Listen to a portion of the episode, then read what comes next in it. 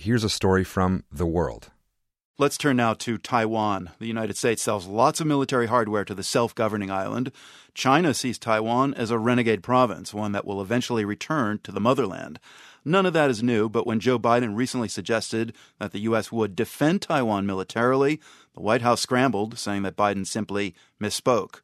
Tensions are running high between Taiwan and China. Chinese jets regularly buzz the island in a provocative show of force. A conflict with China would have severe implications for Taiwan's 23 million people and for the future of American influence in Asia. The world's Patrick Winn spoke with Kolas Yotaka, a former Taiwanese legislator and now the spokeswoman for Taiwan's president. Ms. Kolas, Chinese state media is pointing to Afghanistan and saying, hey, look, Taiwan, the U.S. can't protect you. You could end up like Afghan leaders flying away on helicopters. What do you make of that? I think they are completely different situations lazy comparison between Taiwan and Afghanistan ignore the realities of both countries and show little regard for the immense human suffering facing many in Afghanistan today. Well, here are some recent headlines. The New York Times asks, Is Taiwan next? The Washington Post says the risk of war with Taiwan is growing. Forbes says the invasion will defy human comprehension. I mean, to read this stuff, you would think war is coming next week to Taiwan. Is that how it feels to your government?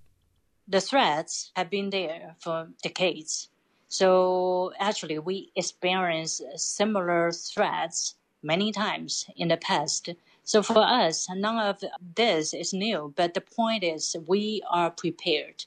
We have self defense. That's the most important thing. But on a day to day basis, is your government sitting around all day talking about war? No, no. Um, we are not saying it's not happening. Actually, we are pretty aware of this. I mean, Taiwanese people want peace, but we know the risk of conflict is always there. You've said you are not anti China. We are not anti China at all. We want equal dialogue and peaceful interaction with China without any precondition. Beijing has said Taiwan formally calling itself an independent country would be grounds for war. Is Taiwan an independent country?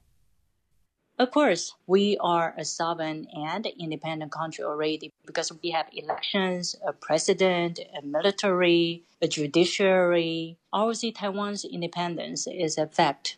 But changing the constitution to say that, to say Taiwan is independent, that would be a big deal, right? Yeah, but it's a decision for people to make. Only Taiwanese can decide. On Twitter, you've said China is like a noisy neighbor. They are really noisy. Actually, they threaten their neighbors, but uh, that's the neighbor we are living with. Well, Taiwan is becoming one of the freer places in Asia with more rights for media, more LGBTQ rights. How do you see your role as an island in a region that's becoming more authoritarian? Taiwan is very different from China culturally, historically. So we want to be ourselves. I think that's how majority Taiwanese people feel. So I do hope other countries can see this part of Taiwan people may notice that your name, Kolas, is not a Han Chinese name. Some people think just about everyone in Taiwan is ethnically Chinese, people who fled the communist victory on the mainland in the late 1940s. But you are from an indigenous group called Amis, is that right? Yeah, in Taiwan, we call ourselves Pangcah, as known as Amis. And Austronesian indigenous peoples make up 2.4% of Taiwan's population, more than half a million. Like what you just said, we are not Han Chinese, and we have been living here for thousands of years. But we have different cultures. For example, my people, Pangcah, are matriarchal, whereas Chinese culture is very patriarchal. But this uh, often get erased when people say Taiwan is culturally Chinese actually we are very mixed. I want to ask about the U.S. What does your government ultimately want from the United States? The U.S. has been supportive of Taiwan. We are grateful.